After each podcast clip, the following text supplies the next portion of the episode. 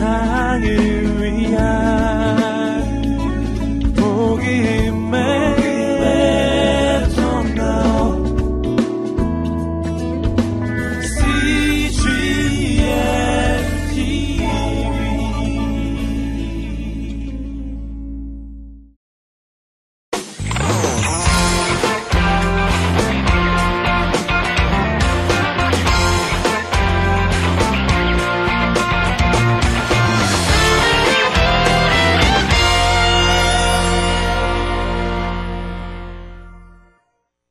자, 우리 지난주에 계속해서 이 신약의 구조, 어, 신약의 구조를 어, 하다가 지난번에 말했죠. 자, 복음서는 네, 네 개가 있죠. 자, 마태, 마가, 누가, 요한. 이 복음서 네 권과 아, 행전 X가 있다 그랬죠. 누가가 예, 사도행전을 써서 그래서 결국 어, 이 어, 역사서라고 신약에 우리가 역사서라고 하면 이, 이 복음서라고 하는 것은 삼위일체 하나님이 이 땅에서 역사하실 때에 자 구약에서는 구약의 삼위일체 하나님은 에, 누가 주인공이셨습니까? 성부 하나님이 주인공이셨습니다. 그런데 여기에 에, 간혹가다가 아, 성령 하나님이 등장한 것입니다. 에, 그런데 신약에서는 이제 에, 주인공이 완전히 대체되시면서 그래서 구약에서는 어, 아들 하나님, 성자 하나님은 완전히 꽁꽁 감추어진 비밀이에요. 그래서 하늘에 감추어진 비밀이라고 사도 바울이 얘기하는 것이죠. 그래서 구약에서는 하늘에 감춰졌던 비밀이었는데 이제 때가 참에 갈라디아 4장 4절 그 이 말씀이 육신이 돼서 이 땅에 오셔서 이제 이 아들이 주인공으로 등장하는 것이 신약이죠. 그런데 구약과 다른 것은 같은 성령의 역사이지만 이 신약에서는 성자 하나님과 성령 하나님이 함께 물론 일하시지만 이 예수님이 십자가를 지시고 부활해서 보좌로 올라가신 다음에 완전히 바톤 타치해서 성령이 내려와서 일하시는 시대로 구약에서는 그냥 두 분이 함께 일하시는데 주로 아버지 하나님 일하시면서 잠깐 잠깐 등장하는 성령 하나님이죠. 근데 신약에서는 완전히 주인공이 아주 확실히 구분이 돼 있어 가지고 전반부와 후반부를 나눠 가지고 있다. 그래서 이 복음서라고 하는 것은 바로 예수 그리스도 말씀이 육신이 돼서 아들이 있고 하늘에 감춰있던 비밀이 이 땅에 오셔서 일하시던 시대. 그래서 이것을 예수 그리스도 시대라. 예수 그리스도가 주인공이 된 시대. 그래서 구약에서는 우리가 옛날에 구약을 할 때는 어, 10개의 시대로 나눠서 구약을 봤습니다만 신약은 두 개의 시대밖에 없는 것입니다. 예수 그리스도 시대와 사도행전은 성령 시대, 예, 성령이 일한 시대죠. 성령이 보이지 않기 때문에 여기서 하나님이 사람이 돼서 오셨기 때문에 그 사람의 사람이신 하나님의 이야기를 하고 있다면 여기는 보이지 않는 영이 일하시기 때문에 영은 보이지 않으니까 보이는 사람들의 행한 걸로 X로 나타나게 되어 있어요. 그래서 사도행전, 사도들의 이야기라고 그러지만 실제로 그 뒤에 주인공은 성령이 일하신 것이다.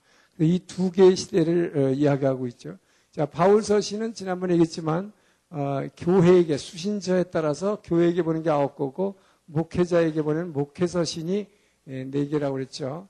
그래서 어, 이 자, 사도행전 다음에 로마 교회에게 에, 예, 자 고린도 전후서 갈라디아 에베소 교회에게 필리포 교회에게 골로새 교회에게 데살로니까 전후 두 번에 걸쳐서 목회서신 디모데에게 앞뒤로 두 번에 걸쳐서 디도에게 에, 예, 그리고 빌레몬에게 자, 일반 서신은 히브리서 어, 이거는 이제 저자가 다른 사도가 쓴 거라고 그랬죠. 근데 이건 저자가 분명하지 않기 때문에 히브리서라고 했고 어, 야곱 예수님의 동생 야고보 그다음에 베드로가 전후서를 썼고 그다음에 요한이 1, 2, 3서를 썼고 예수님의 또 한 동생 유다 그리고 요한계시록으로 끝난다.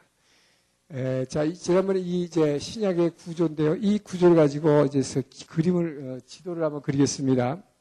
우리가 구약에서 지도를 그릴 때는 이렇게 반쪽만 사용을 했습니다.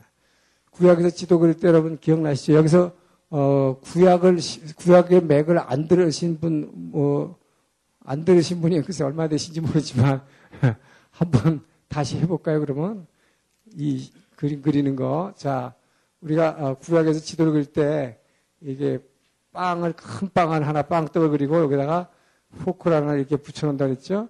그러니까 여기다가 닭다리를 하나 이렇게 그리고 어, 여기다가 돼지 족발. 예, 근데 돼지 족발의 왼쪽이 오른쪽보다 약간 높아야 되고 오른쪽이 이 닭다리하고 평행을 이루어야 된다. 요 구조를 맞춰야 된다 그랬어요. 자, 이것을 보고 여기 있는 코프라가 예, 먹고 싶어서 혀를 갖다 이렇게 날름거리고 있는 형상이 예, 성경의 지도의 전부라고 그랬습니다. 이것이 물의 형상인데 바로 이것이 지중해요. 이것이 나일강, 포크가 나일강이죠. 그래서 여기가 애굽 땅을 얘기하고 있고, 어, 요 닭다리가 갈릴리 호수, 요, 요단강. 자, 여기 몸뚱아리 해당되는 사해죠. 에, 그리고 이 돼지족발 같이 생긴 것이 홍해를 얘기하고, 이 시나이 반도, 여기 시내산이라어요 자, 이것이 페르시아만, 에, 왼쪽이 이게 유프라데강, 티그리스강.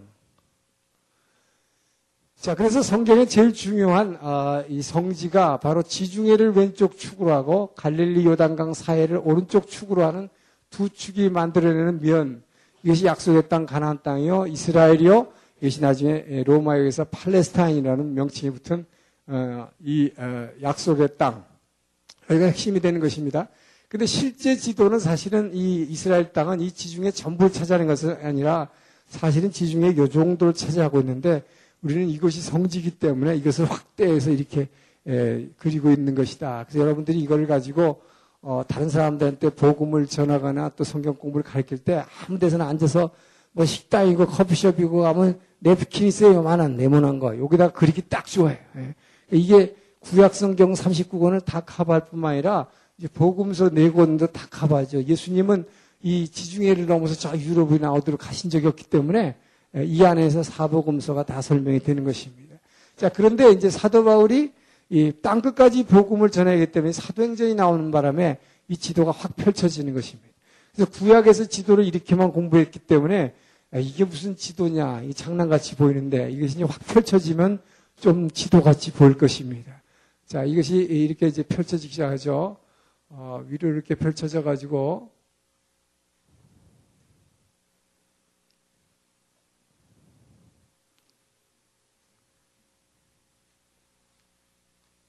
자, 유럽이 나타나고 여기 애굽에서부터 이 옆에 이제 리비아가 있고 이 옆에 알제리가 있고 투니지아, 리비아,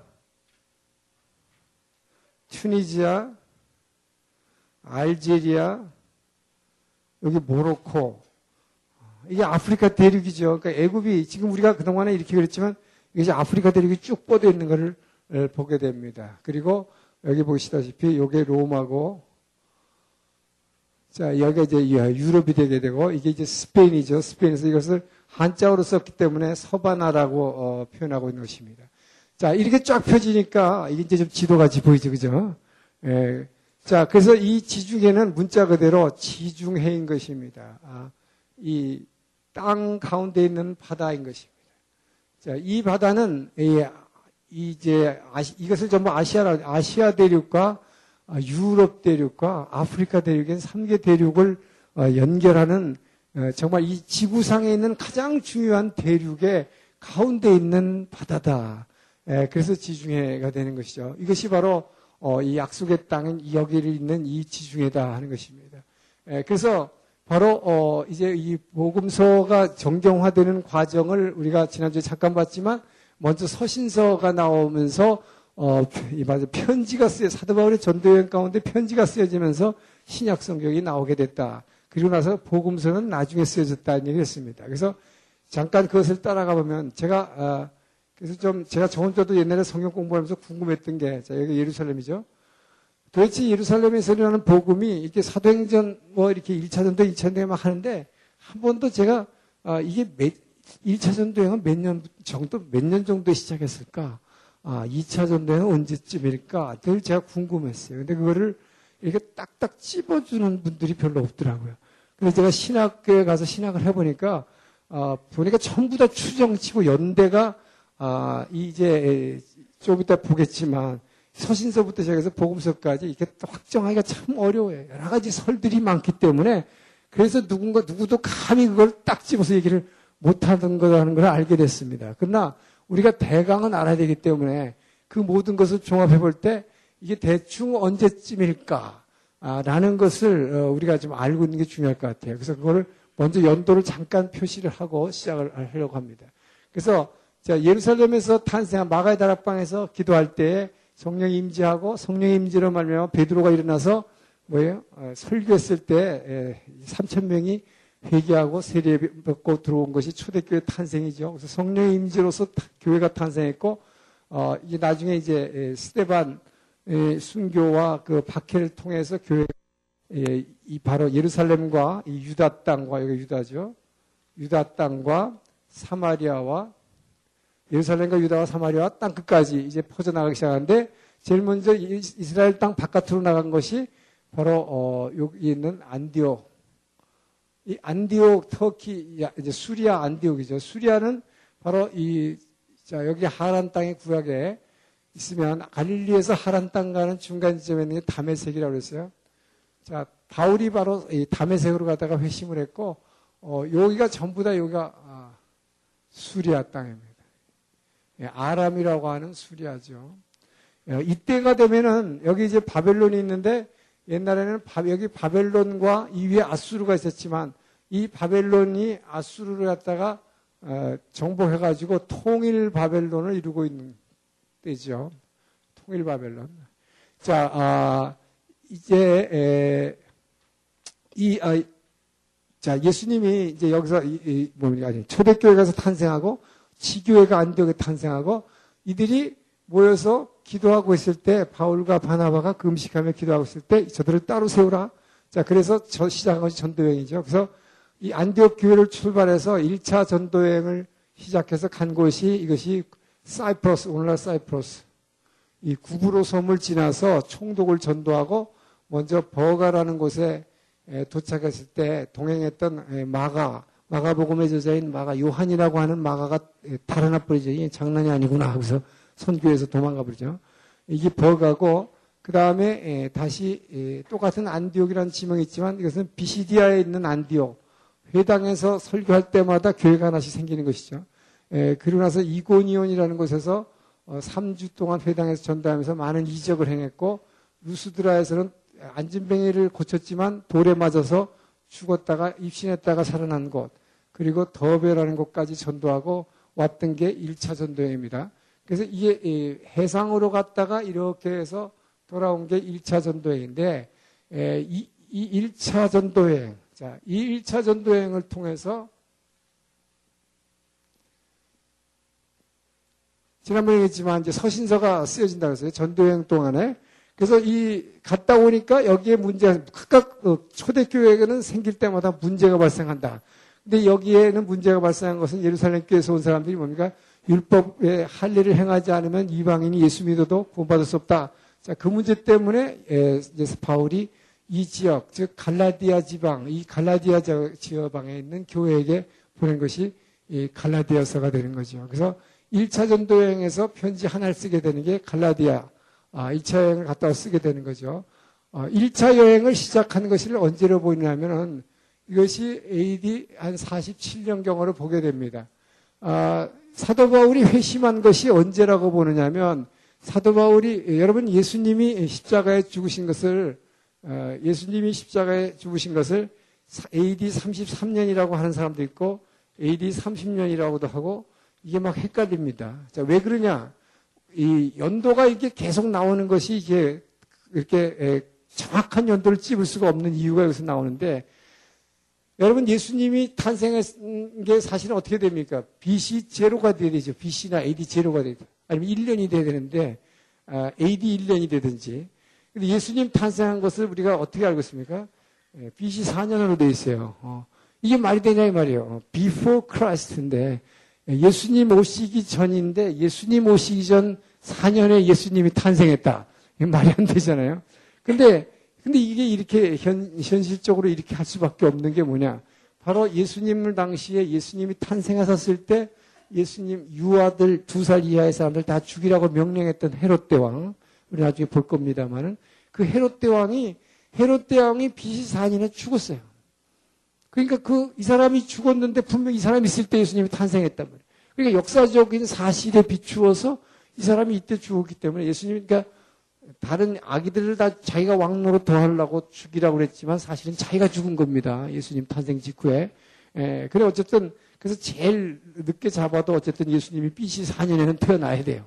예, 그래서 BC 4년이거든요. 어, 예수님이 Before Christ에 태어났어요. BC에 태어났었어요. 4년 전에. 예, 이, 그러다 보니까 해가 막 계산하기가 우선 복잡해집니다. 예, 그래서 예수님이 들어서 30세에부터 공생애를 시작했다고 누가복음에서 그렇게 선포를 하죠. 공생애를 시작했을 때 30세였더라. 자, 30세쯤 되었더라 물론 그것도. 근데 그렇다면 이걸로 본다면 어떻게 돼요?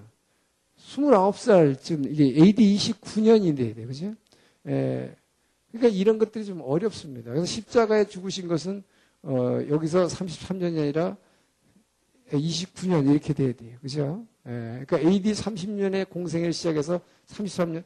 근데 신학자들마다 그러니까 이 기, 준을 잡는 게 막 자기 자기 멋대로고 더군다나 이제 나중에 보면 복음서도 그렇고 서신서도 그렇지만 몇 년이라는 걸 전부 다 추후에 신학자들이 추정해서 계산해내는 거지 그때 몇 년이라는 게 안 나오기 때문에 이런 문제가 발생한다. 그래서 이제 여기 나오는 연도들은 그냥 참고로 대강 이때쯤이라는 것을 여러분 참고하기 위해서 하는 것이지 이걸 너무 믿지 말라는 것입니다.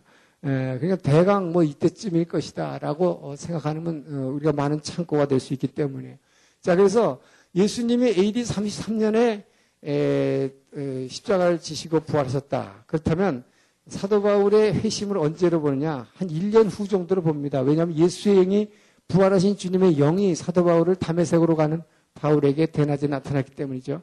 에, 그래서 AD 33년으로 어, 보는데 자, 이, 예, 이렇게 1년 후를 이렇게. 이 날짜는 그러니까 너무 믿지 마시고 하여튼 이건 유동성이 있다는 가정하에 34년에 예수 믿고 47년에 1차 전도여행을 시작하니까 약 13년간 동안이라는 이, 어, 이 사도 바울이 예수 믿고 나서 어, 자신의 영성을 키우고 또 전도하고 복음을 전하고 하던 그런 기간이 따로 있었다는 것입니다. 자, 그리고 나서 어쨌든 1차 여행을 시작해서 갔다 와서 편지를 보낸 것이 예, 갈라디아서.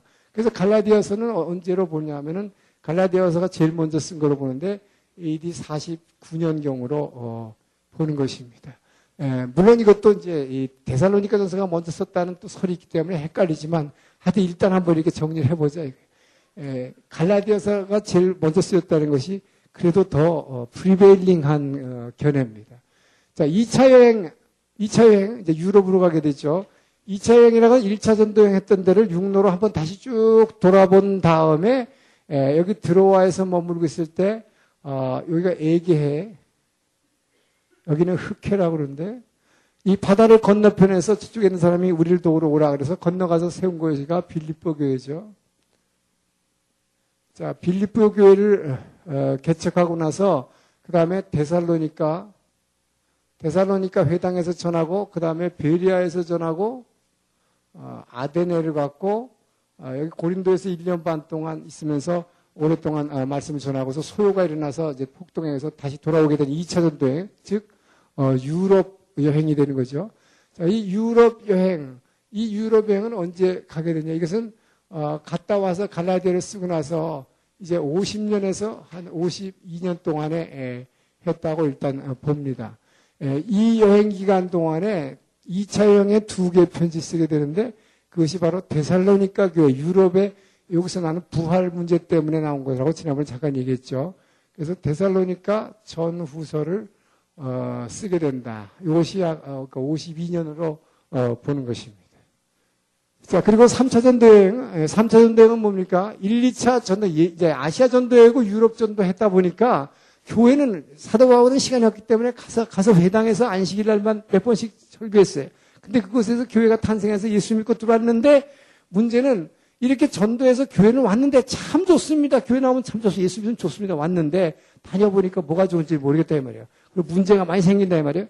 그러니까 사도 바울이 이제 이렇게 편지를 쓰는 가운데서도 느낀 것이 뭐냐. 이들에게 말씀을 이렇게 앉혀놓고 가르쳐 주는 게 필요하다는 것이죠. 그냥 이 복음만 전파하는 게 아니라 자 그래서 3차 전도여행은 바로 여기 터키에 여기 그 당시 아주 무역 항구였던 에베소 자 이 에베소에서 아예 그냥 정착을 하면서 여기서 두란노 소원, 두란노 사역을 하게 되죠. 3차 여행이라서는 이 두란노 사역, 예, 두란노 소원이라는 학교를 빌려가지고 그곳에서 어, 낮에 점심시간에 4시간, 그 낮잠 자는 시간, CST 시간을 활용해서 어, 복음을 전한 이 두란노 사역에서 여기서는 예, 말하자면 성도들에게 이렇게 여러분과 같이 성경을 이렇게 함께 나누면서 어, 말하면 양육 훈련을 했던 것이죠. 2년 동안. 자, 그래서 이 에베소 사역, 어, 에베소 사역을 하고 돌아오는 기간까지 앞에서 약 3년으로 어, 보게 됩니다. 그래서 어, 이것을 어, 54년에서 57년 정도로 어, 이제 보게 되면 이 3차 전도행이 에베소에 있는 동안에는 바로 이 고린도에서 맨날 문제가 있어가지고 자꾸 문의가 오는 거예요. 예, 은사에 대해서 누가 어, 누가 잘났냐 뭐 이런 얘기를 하다 보니까 그래서 3차 전대에서 에베소에 있는 동안에 고린도 교회에게 전후서를 쓰게 되는 게 고린도 전서가 그래서 고린도 전서가 약 54년에 썼다고 어, 보면 고린도 후서는 56년 정도로 예, 보게 됩니다. 근데 제가 계속 반복해서 말씀드리지만 요 연도에 대해서는 너무 어, 이렇게 믿지 마세요. 그러니까 이, 전으로 왔다 갔다 할 수 있다는 것을 먼저 전제로 해서 대강이 전체의 흐름을 볼 때 이런 식으로 정리를 해 볼 수 있다는 것입니다. 3차 전도에는 세 개를 썼어요. 1차 한 권, 2차 두 권, 3차 세 권. 이 세 권의 편지가 곤도전도 다음에 또 뭐가 있습니까? 예, 로마서 이제 예, 바울이 들어오면서 어, 이 스페인까지 땅 끝까지 전도하기 위해서 서바나로 가야 하리라. 그래서 로마 교회에게 협조를 당부하는 편지를 보내면서 구원론의 신학적인 어, 이론 제시를 하는 로마서를 쓰게 되죠.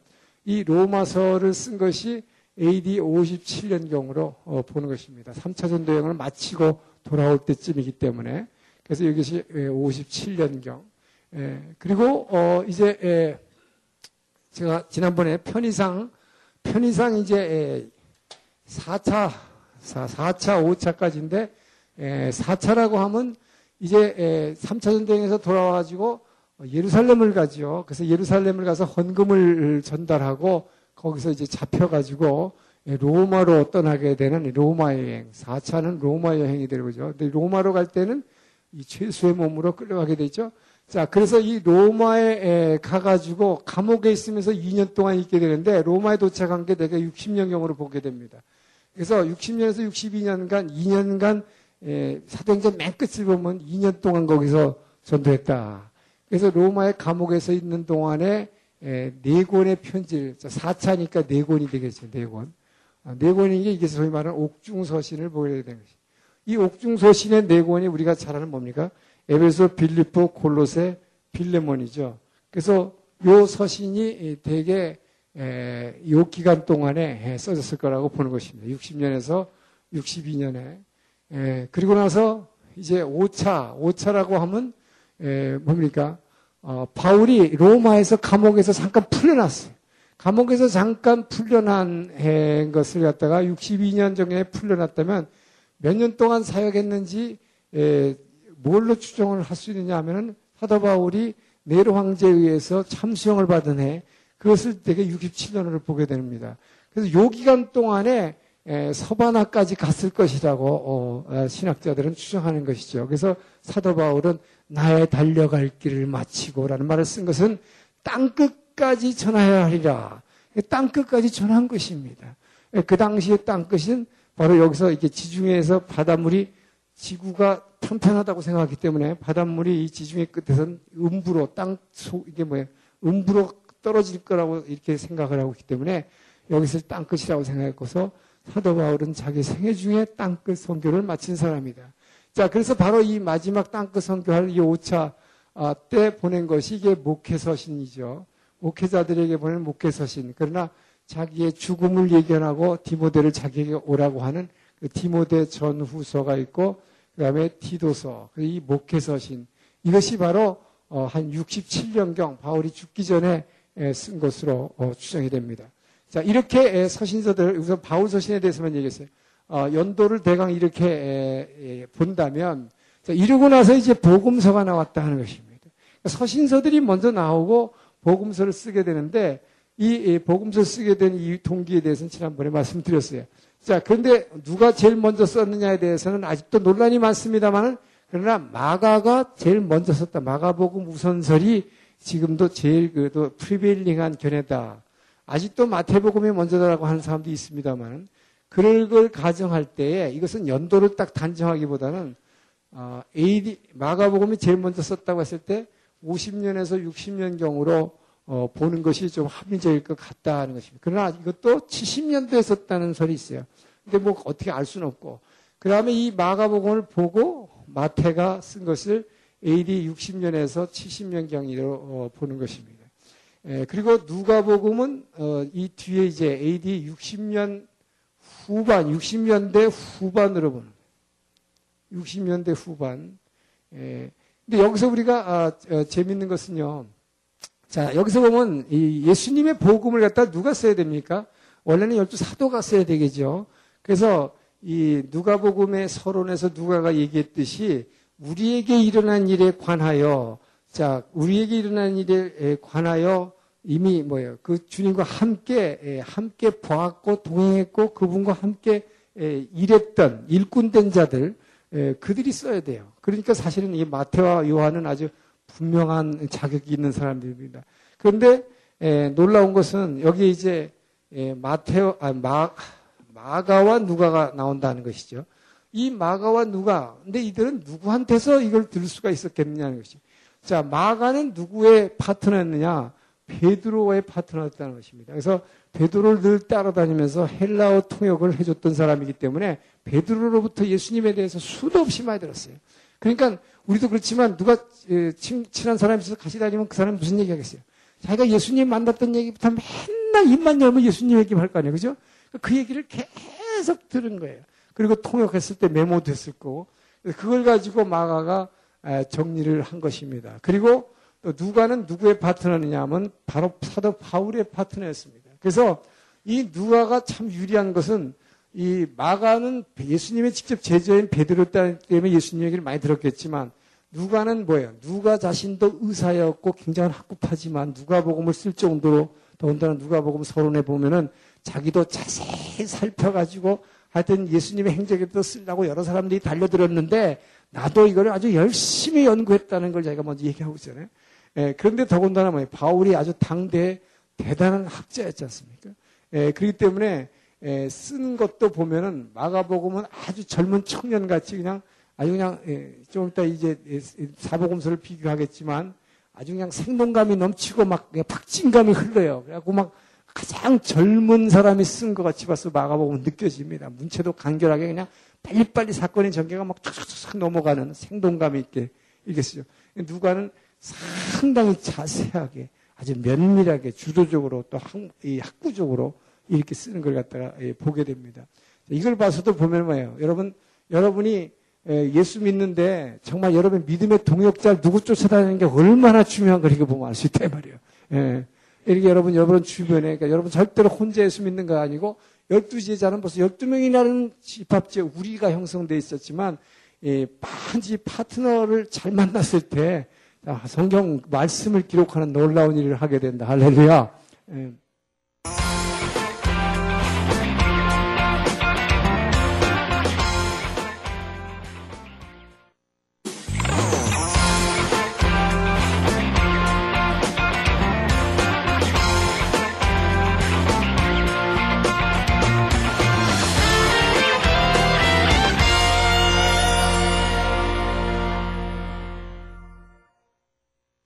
이걸 봐서도 보면 뭐예요? 여러분, 여러분이 예수 믿는데 정말 여러분 믿음의 동역자 누구 쫓아다니는 게 얼마나 중요한 걸 이거 보면 알 수 있다 말이에요. 예. 이렇게 여러분, 여러분 주변에, 그러니까 여러분 절대로 혼자 예수 믿는 거 아니고, 열두 제자는 벌써 열두 명이라는 집합제 우리가 형성돼 있었지만, 예, 반지 파트너를 잘 만났을 때, 성경 말씀을 기록하는 놀라운 일을 하게 된다. 할렐루야. 예. 자, 물론 이건 자신이 엄청난 변화를 겪었기 때문에 이런 이야기를 복음서를 쓸 수가 있게 되는 것이죠. 예, 자, 그래서 이렇게 우선 예, 연도를 한번 이렇게 한번 우리 먼저 봤습니다. 자, 여기서 우리가 아, 복음서의 특징을 한번 예, 살펴보겠습니다. 이 사복음서의 특징을 보겠는데, 아, 자, 복음서의 특징입니다. 자, 사복음서가 어떻게 다른가? 우리가 안 들어 마테마가 누가복음을 공간복음이라고 그러죠. 어, 공간복음이라고 요한복음과 구분을 합니다. 예, 그 공간복음 구분하는 것은 이 세 복음서는 어, 기본적으로 어, 구약에서 약속한 그 메시아, 우리가 하는 그 메시아, 그 메시아라는 약속이 성취됐다라는 관점에서 그 예수님이 그 메시아가 어떻게 탄생했고 이 땅에서 어떻게 삶을 사셨고 어떻게 십자가에 죽으시고 부활하셨는지 그 과정을 탄생부터 죽음과 부활까지 자세히 그 역사적으로 어 말하자면 연대기적으로 기록하려는 목적으로 썼기 때문에 예, 공관이라는 것은 이제 시놉틱 가스펠 그래서 같은 견해를 가진 복음이라고 이렇게 구분하는 것이죠. 예, 그리고 이 지역별로 볼 때도 이 마테마가 누가는 주로 예수님의 사역을 이 갈릴리 지역의 사역에 중점을 뒀다는 것입니다. 이 갈릴리 사역에 중점을 두고 결국 이제 나머지 후반부에 십자가를 지시기 위해서 예루살렘을 향해서 뚜벅뚜벅 걸어가시는 그 모습. 그렇기 때문에 예루살렘을 마지막 방문해서 그곳에서 십자가를 지시는 모습으로 똑같이 이 세 복음서는 그리고 있는 것입니다. 자, 먼저 어, 이 마태복음을 보게 되면 제가 여러분의 그 거기 교재에다가 예, 마태복음이 없었다면 어떻게 됐을까 하는 얘기를 써놨습니다만은 자 마태복음에서 여러분 주제는 뭡니까? 우리가 잘 아는 대로 이 마태가 표현하고 하는 예수님의 모습. 자 우선 이 역사서와 서신서의 관계를 조금 이따 말씀드리겠지만 아, 이 복음서 예수님의 복음서는 우리에게 뭘 얘기해 주려고 이걸 그려놨느냐 한마디로 얘기하면 우리 보러 우리 보러 성경은 너희는 이 예수님을 닮아서 변화되라고 얘기하고 있습니다. 근데 우리가 닮아야 될 예수님의 모습은 이런 모습이다라는 것을 초상화로 그려줬다. 자, 이것이 복음서입니다. 그래서 예수님의 모습을 그림으로 그려준 다음에 이 모습을 닮아서 변화되라. 이 모습을 닮아서 변화되라. 서신서는 변화, 변화라는, 변화하라는 명령이에요. 변화라는 권면인 것입니다. 자, 그래서 이거를 까꾸로 얘기하면 이 서신서는 이 뭐, 거룩하게 변화되라는 이야기를 하면서 거룩하게 예수님을 닮아서 변화되라. 그러려면 너희들이 닮아야 할 예수님의 형상은 요 모습이다. 아, 이렇게 복음서를 준 거다 말이죠. 자, 그래서 어, 이 네 분의 그러니까 말하자면 네 사람을 사용해서 아, 예수님의 모습, 우리가 닮아야 할 성도들이 닮아서 변화될 그분의 모습을 그려주고 있다. 자, 그러면 우리가 닮아야 할 그분의 모습 어떤 모습인가 하는 것이죠. 그래서 마태복음 그러면 우리가 잘 안 들어 마태복음은 누가 다 정답을 갖고 있어요. 마태복음은 예수님의 어떤 모습을 그렸다고요? 왕으로 오신 메시아입니다. 자, 왕으로 오신 메시아입니다. 자, 왕으로 오신 메시아인데 그렇기 때문에 마태복음은 뭐라 그러냐? 이것을 천국 복음서라고 그래요. 예, 천국 복음서다. 마태복음이 없었다면 어떤 일이 일어나냐, 여러분? 천국에 대해서 우리가 알 수가 없습니다. 여러분, 굉장히 중요한 게 있는데요. 어, 구약의 이스라엘 백성들은 천국과 지옥에 대한 개념이 없었습니다. 천국과 지옥에 대한 개념을 어떻게말 알고 있었느냐? 인간은 죽으면 무조건 음부로 간다라고 생각하십니다. 음부라는 게 어디냐? 이 바다 밑구녕이 음부라고 생각했어요. 그래서 바다 밑창. 그러니까 옛날에 말하면 이 지중해 저 끝에 가면 바다가 있는데 여기서 푹 떨어지면 음부라는 게 있는데 이것을 에, 구약에서 어, 스올이라고 스올. 그래서 죽으면 스올로 가는 것입니다. 그래서 다윗도 보면요. 자, 열왕기상 어, 2장에 보면 다윗이 죽을 때 솔로몬에게 유언을 남기는 게 나와요. 유언을 남기면서 뭐라 그래요? 자, 열왕기상 2장 2절에 보면 자, 나도 이제 죽어서 모든 사람들이 가는 길을 간다. 그러지 나는 천국 간다. 이런 얘기를 한단 말이에요. 그렇게 다윗이 시편을 통해서 그 하나님을 그렇게 사모했고 그렇게 찬양했고 천국의 모습을 봤던 그 다윗이지만 그 다윗은 또 얘기가 뭐라고 고백하냐? 모든 사람이 죽어서 가는 그곳으로 나도 간다. 이렇게 얘기해요. 그러면서 그 뒤에 가서 이, 자기의 그 부하 장군이었던 충성스러웠던 요압 장군. 근데 충성스러웠지만 나중에가 뭐예요? 자기 명령을 끊임없이 계속 무시하는 요압 장군을 아들에게 저 사람을 죽이라는 명령을 합니다. 그러면서 뭐라 그러냐? 저가 평안하게 수월로 내려가지 않도록 하라. 이거예요. 수월이 음부인데, 음부라는 데 가면 아주 평안하게 가는 걸로 얘기하는 거예요. 이 얘기는 이스라엘 백성들 그 당시 아주 죽으면 수호를 간다. 자, 이, 여기서, 여기서 무슨 답이 풀리냐면요. 어, 여러분, 이제 사울과, 사울의 얘기가 사울의 맨 마지막 얘기에서 뭐랍니까? 사울이 하나님이 자기를 버리니까 무당 찾아가죠. 박수 무당 찾아가가지고 뭐 해달라고 그러니까 죽은 사무엘 선지를 불러달라니까 사무엘 선지가 나오지요. 올라오죠. 그게 바로 그 얘기를 하는 거예요. 그러니까 왜 구약의 기자는 성경 저자는 그렇게 서술할 수밖에 없는가? 오늘날 우리가 예수를 믿는 사람들 입장에서 이건 말이 안 되는 거예요. 예수 믿는 사람은 천국에 가 있는데 박수무당이 나오라 그러면 나올 수가 없어요. 그죠? 천국과 지옥은 완전히 갈라져 있는 것인데, 예. 그래서 이 구약의 이스라엘 백성들은 바로 그냥 죽으면 모든 사람이 가는 곳은 수월이라는 곳에 음부에 간다고 생각했기 때문에 거기서 불러내는 것입니다. 자, 이렇게 에, 이 말하자면 구약의 이스라엘 백성들은 이 천국과 지옥의 개념 몰라요. 드디어 하늘나라의 왕이신 바로 그 하늘나라의 왕이신 하나님의 아들 그 왕이 이 땅에 오셔야만 그 하늘나라의 비밀을 우리에게 풀어주신 것입니다. 할렐루야.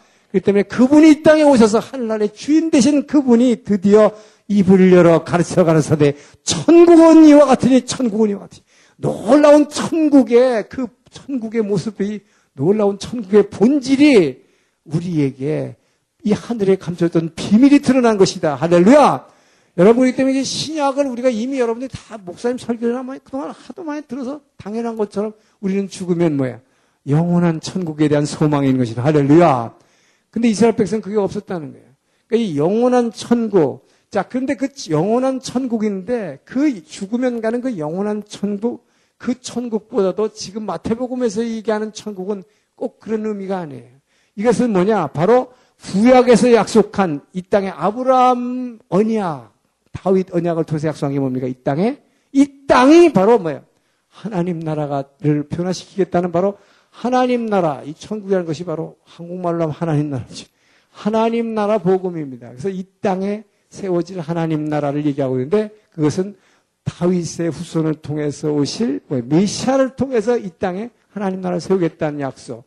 자, 그 약속이 이루어졌다는 것을 선포하면서 이 마태복음에서 마태복음을 통해서 이 주인은 뭐라고 하늘나라의 주인은 하늘나라를 어떻게 소개하느냐?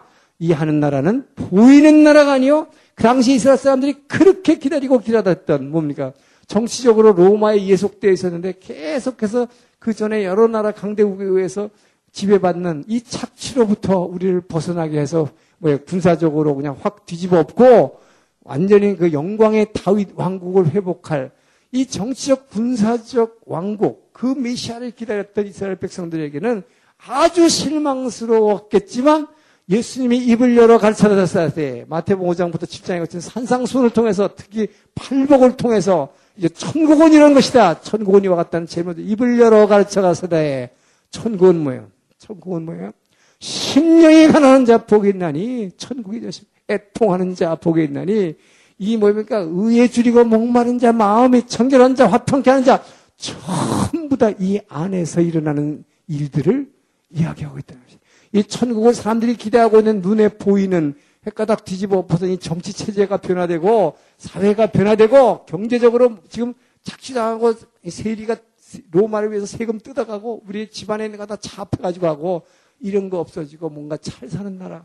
자, 이런 천국이 아니라는 것이죠. 바로 이 마태를 통해서 이 땅에 오신 왕으로 오신 하나님이 우리에게 보이신 그 천국은 하나님 나라, 이 땅에 이루어진 하나님 나라는 우리 안으로 임한다. 할렐루야.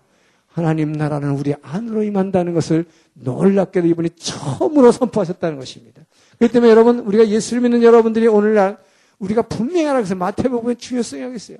우리가 이 땅에서 누리는 천국, 예수를 믿음으로 말미암아 간 하나님 나라는 이 안에서 이루어지는 것이다. 할렐루야. 이 안으로 그 하나님 나라가 찾아오셨다. 그래서 바로 성령을 우리 안으로 보내주심을 믿으시기 바랍니다. 할렐루야. 믿는 자에게 이 안에서 천국이 이루어지는 것입니다. 세상이 줄 수 없는 평강. 그 천국이 바로 이 안에서 시작될 때에 바로 이 천국으로 인해서 이 안에서 시작되는 천국으로 인해서 우리 바깥에서 누리는 천국을 갖다가 누릴 수 있다고 하는 것이 이 복음서요. 이것이 바로 기쁜 소식인 것입니다. 이것이 바로 어, 이 마태복음을 통해서 우리에게 아주 주신 주옥 같은 이 진리예요. 이 복음이에요. 자, 그래서 이 어, 하나님 나라의 모습을 우리에게 그렇게 설명을 해 주셨기 때문에 여러분 여기서 분명히 아셔야 되는 것은 그래서 예수 믿으면 뭐요? 무조건 잘 되는 나, 뭐 더욱 잘 되는 나, 어, 뭐 조엘 오스틴이라는 분이 쓴 거, 그, 그 말이 잘못된 것은 아니지만, 어, 거짓말은 아니지만, 그러나 반드시 그런 것은 아니다. 네. 우리가 이걸 알아야 돼요. 그렇죠? 왜요? 천국은 손으로 만져지는 게 아니다 하는 것입니다. 내 안으로 들어오는 천국이기 때문에, 그렇기 때문에 뭐예요?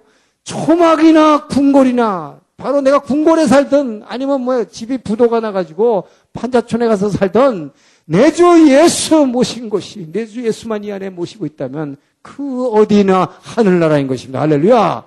이 바로 천국의 개념을 이 예수님이 땅에 오셔서 복음서를 통해서 얘기하지 않았으면 우리는 도저히 알 수가 없는 것입니다. 자, 그래서 어, 이 말하자면 겉으로 나타나는 예수 믿으면 뭐 반드시 출세하고 예수님 믿으면 가게가 점점 잘 되고 예수님 믿으면 날마다 더 건강해지고 그것이 아니다는 것입니다. 예, 분명히 아십시오.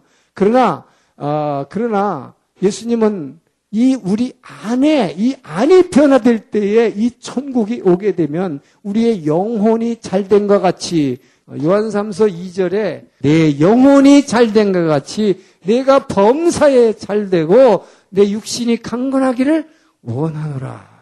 자, 이렇게 얘기한 것은 바로 우리가 내 여기서 중요한 것은 뭡니까? 내 영혼이 먼저 잘 돼야 된다는 거예요. 영혼이 잘 된 것 같이 같이 뭐야? 내가 범사에 바깥의 일은 나중에 일어난다는 것을 얘기하고 있는 것입니다. 자, 그래서 이 일은 나중에 일어나는데 육신의 건강 문제는 이 말씀이 우리에게 치유하시는 능력을 이제 이 복음서가 계속 얘기하고 있기 때문에 에, 천국은 우리 안에서만 이루어지니까 이 안에서만 이루어지는 건가 보다 그것만은 아니다는 것입니다. 하나님의 말씀은 우리의 영혼을 구원할 뿐만 아니라 우리의 육신의 질병을 구원하는 것입니다. 할렐루야! 아, 그것은 분명히 복음서가 얘기하고 있기 때문에 그러나 그렇다고 해서 우리가 예수 믿는다고 해서 뭐 굉장히 부작되고 출세하고 하는 것은 아니다 하는 것을 우선 이 복음서를 통해서 하나님 나라의 개념을 먼저 우리가 알아야 된다는 것이죠. 예, 그리고 마태복음에서 중요한 것은 이것을 얘기했을 뿐만 아니라 아, 마태복음에서는 뭘 얘기하느냐? 임, 마태복음은 복음서라면 임마누엘 복음서다. 임마누엘 복음서다. 임마누엘 복음서라는 건 뭐냐? 이 마태복음은 제일 끝에 가서 시작 부분에서 천국을 얘기한 다음에 맨 끝에 가서 뭘 얘기하고 있어요? 마태복음 제일 끝이 마태복음 28, 우리가 지상명령이라고 하는 거 28장 18절에서 20절 보게 되면 뭐야 모든 민족으로 제자를 삼아가지고 분부한 주님이 가르쳐 준 것을 다 가르쳐서 행하게 하라. 그래놓고 제일 끝에 뭐라고 붙여놨어요. 볼지어다 내가 세상 끝날까지 영원토록 너희와 함께 하리라. 할렐루야. 여러분 이것이 우리에게 주신 얼마나 귀중한 축복임을 여러분 알아야 된다는 거예요. 하나님이 우리와 영원토록 함께 하시겠다는 이 약속을 주신 복음이 바로 이 마태복음이에요. 그래서 이 주님께서는 우리에게 이 땅에 영원토록 함께 계시겠다고 하는 그, 그 약속을 주신 것입니다. 그래서 여러분 이게 얼마나 중요한 거냐. 하나님이 우리와 함께 하시면 어떤 환경에서도 어떤 일이 난다 할지라도 하나님만 우리와 함께 하신다면 뭐예요? 그곳에 천국에 있는 것입니다. 할렐루야. 그렇기 때문에 여러분 이 하나님 우리와 함께하고 있다고 하는 그 약속, 이 약속을 믿는 자에게는 어떤 일이 날지라도 이것을 이겨낼 수 있는 능력이 부어진다. 할렐루야.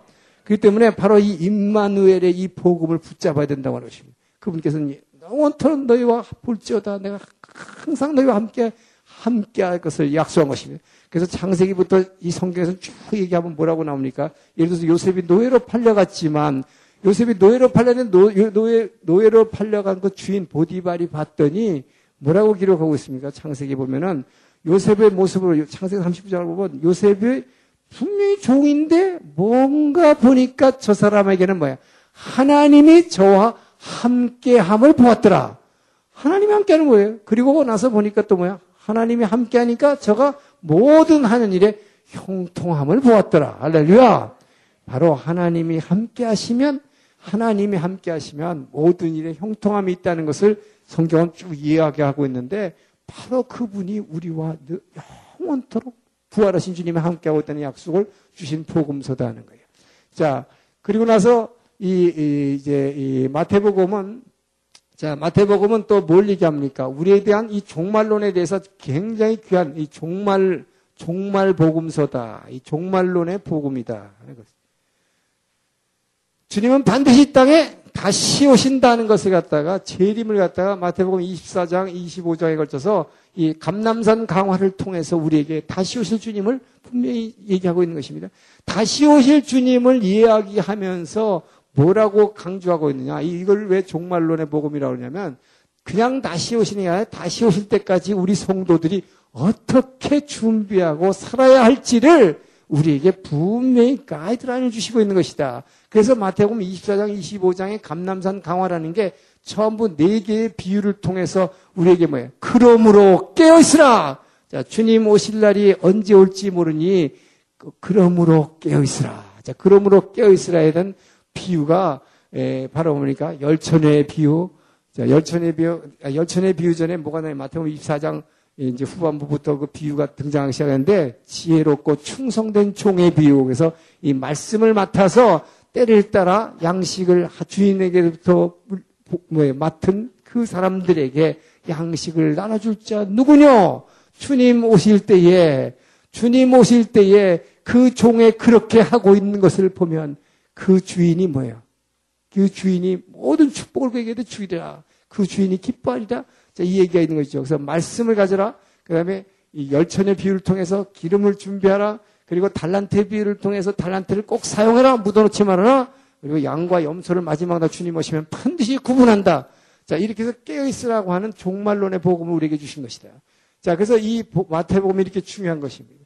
그래서 여기서 이 왕으로 오신 메시아, 이 복음서 전체에 흘러내리는 이, 주, 이 주제 가운데에서 결국 이 왕으로 오셨다. 하늘나라의 왕이 이 땅에 오셨다는 건 너무 중요한 거예요. 그래서 이제 우리 다음 주부터 쫙 이제 이 예수님이 이 땅에 오신 탄생사부터 쫙 우리가 그분과 함께 이제 여행을 시작하겠지만 그 흐름을 쭉 살펴볼 때 뭘 볼 수가 있는가? 정말 이분은 하늘나라의 하늘나라의 왕이라고 하는 것을 우리가 볼 수 있게 되는 것입니다.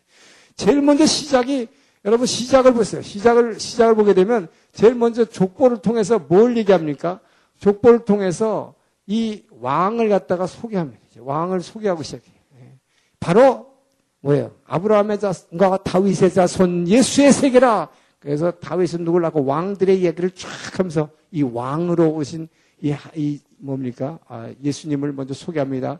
그래서 그 왕을 소개한 다음에 그 다음에 뭡니까? 왕을 먼저 소개하고 그 다음에 이 복음서는 쭉 전개가 사복음서가 똑같아요.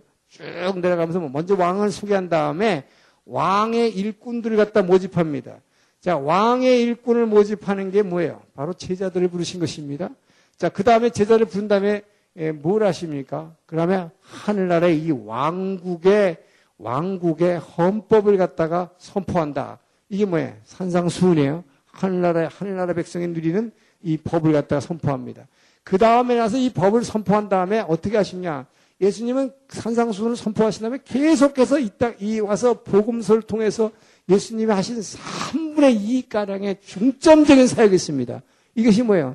예수님은 천국 복음을 전파하실 뿐만 아니라 말씀을 또 뭐예요? 회당에서 모든 사람에게 말씀을 가르치고 천국 복음을 전파하시고 세 번째 한게 뭡니까? 모든 사람들의 병과 약한 것을 고쳐주신 것입니다. 할렐루야! 바로 이 치유 사역이 굉장히 중요한 것이다. 이 치유라는 건 뭘 하는 것이냐? 이게 바로 왕의 신임장을 갖다 제시하는 것입니다. 그냥 내가 말로만 왕이다, 왕이다, 헌법 내고 무슨 속에서 내고 족보를 들여내면서 소개하고 이 제자들 모으고 그 다음에 헌법을 선포하고 그걸 끝난 게 아니라 그분이 말씀하시는 것에 이 말씀이 진짜다, 복음이다, 진리다 라고 하는 것을 꽝꽝 뭐야 뒷받침해주는 힘이 있어야 돼. 그게 뭡니까? 왕의 신임장을 제시하는데 이것이 바로 치유사역이다. 그래서 할렐루야. 그렇기 때문에 그분은 바로 내가 정말 하늘나라의 왕이라고 하는 신임장을 뭘로 제시하는 것입니까? 그분이 명령하니까 귀신이 쫓겨가는 것입니다. 사탄이 그분의 명령에 복종하기 시작합니다. 이게 하늘나라의 왕이라는 증거인 것입니다. 그 다음에 뭐요? 병자를 갖다가, 병자를 갖다가, 뭐 주님께서 말씀하시면 병자가 고쳐지는 것입니다. 할렐루야! 자, 귀신이 쫓겨나고 병이 고쳐지고, 그 다음에 어머니가 자연을 향해서 풍랑아 잠잠하라. 그 다음에 뭐예요? 물 위를 걸으시는 것입니다. 할렐루야. 예, 바로 이런 모든 기적들 통해서 주님은 이 치유와 모든 이적들, 이 이적 기사를 통해서 그분이 이 하늘나라의 왕의 심을 갖다가 신임장으로서 우리에게 구체적으로 보여주시는 것이지 그냥 말로만 하는 게 아니다는 것입니다.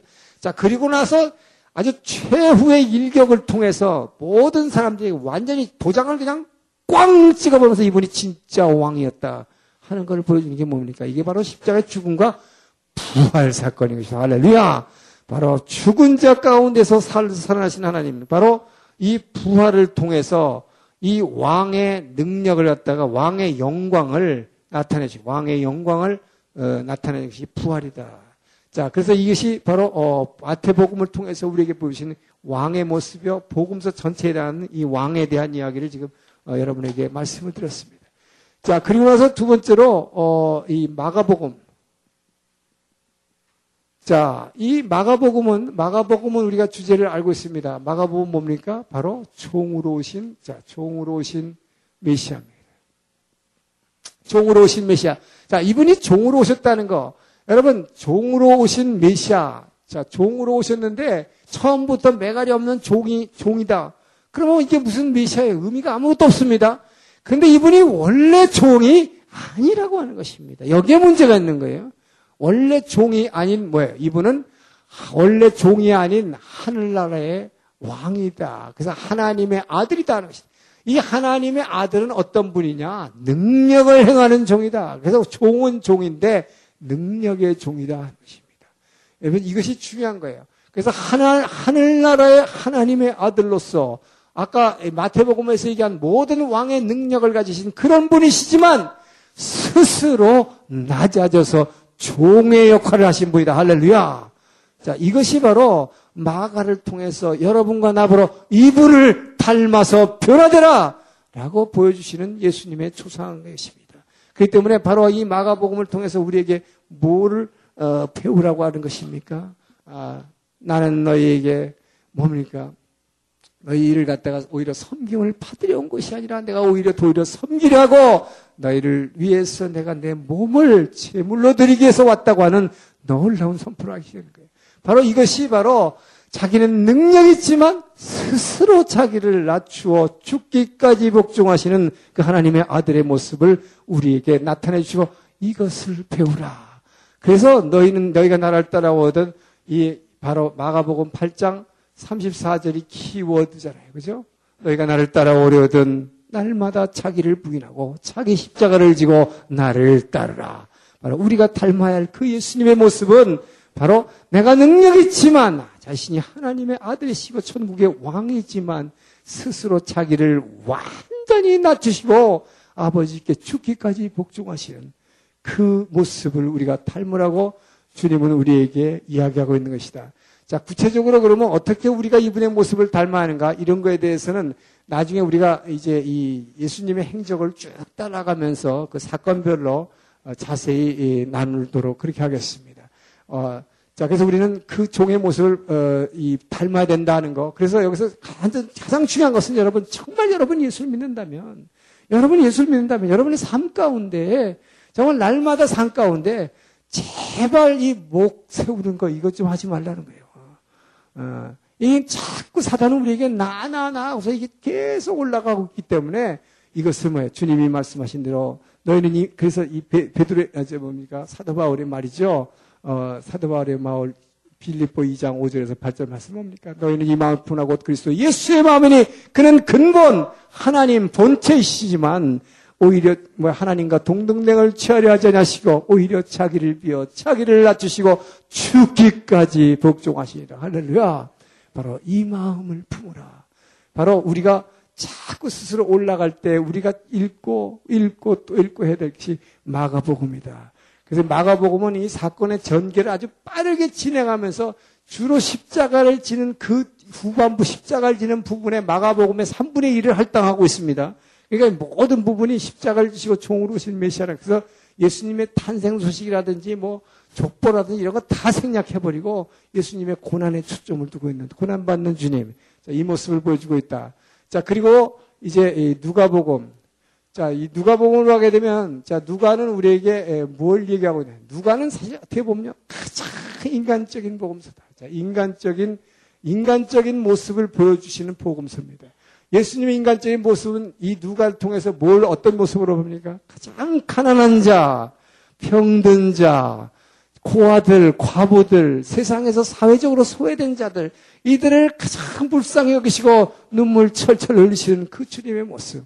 바로 그분의 모습을 보여주는 게 누가 복음이에요.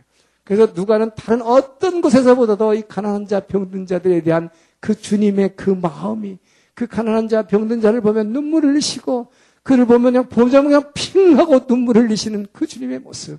너희는 이 마음을 품으라 하는 것이다. 이 모습을 배우라는 거예요.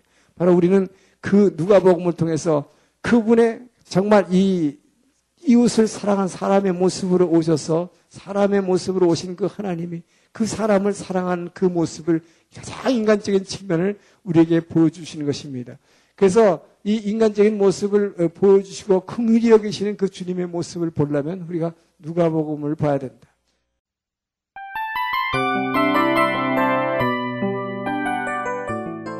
이 프로그램은 청취자 여러분의 소중한 후원으로 제작됩니다.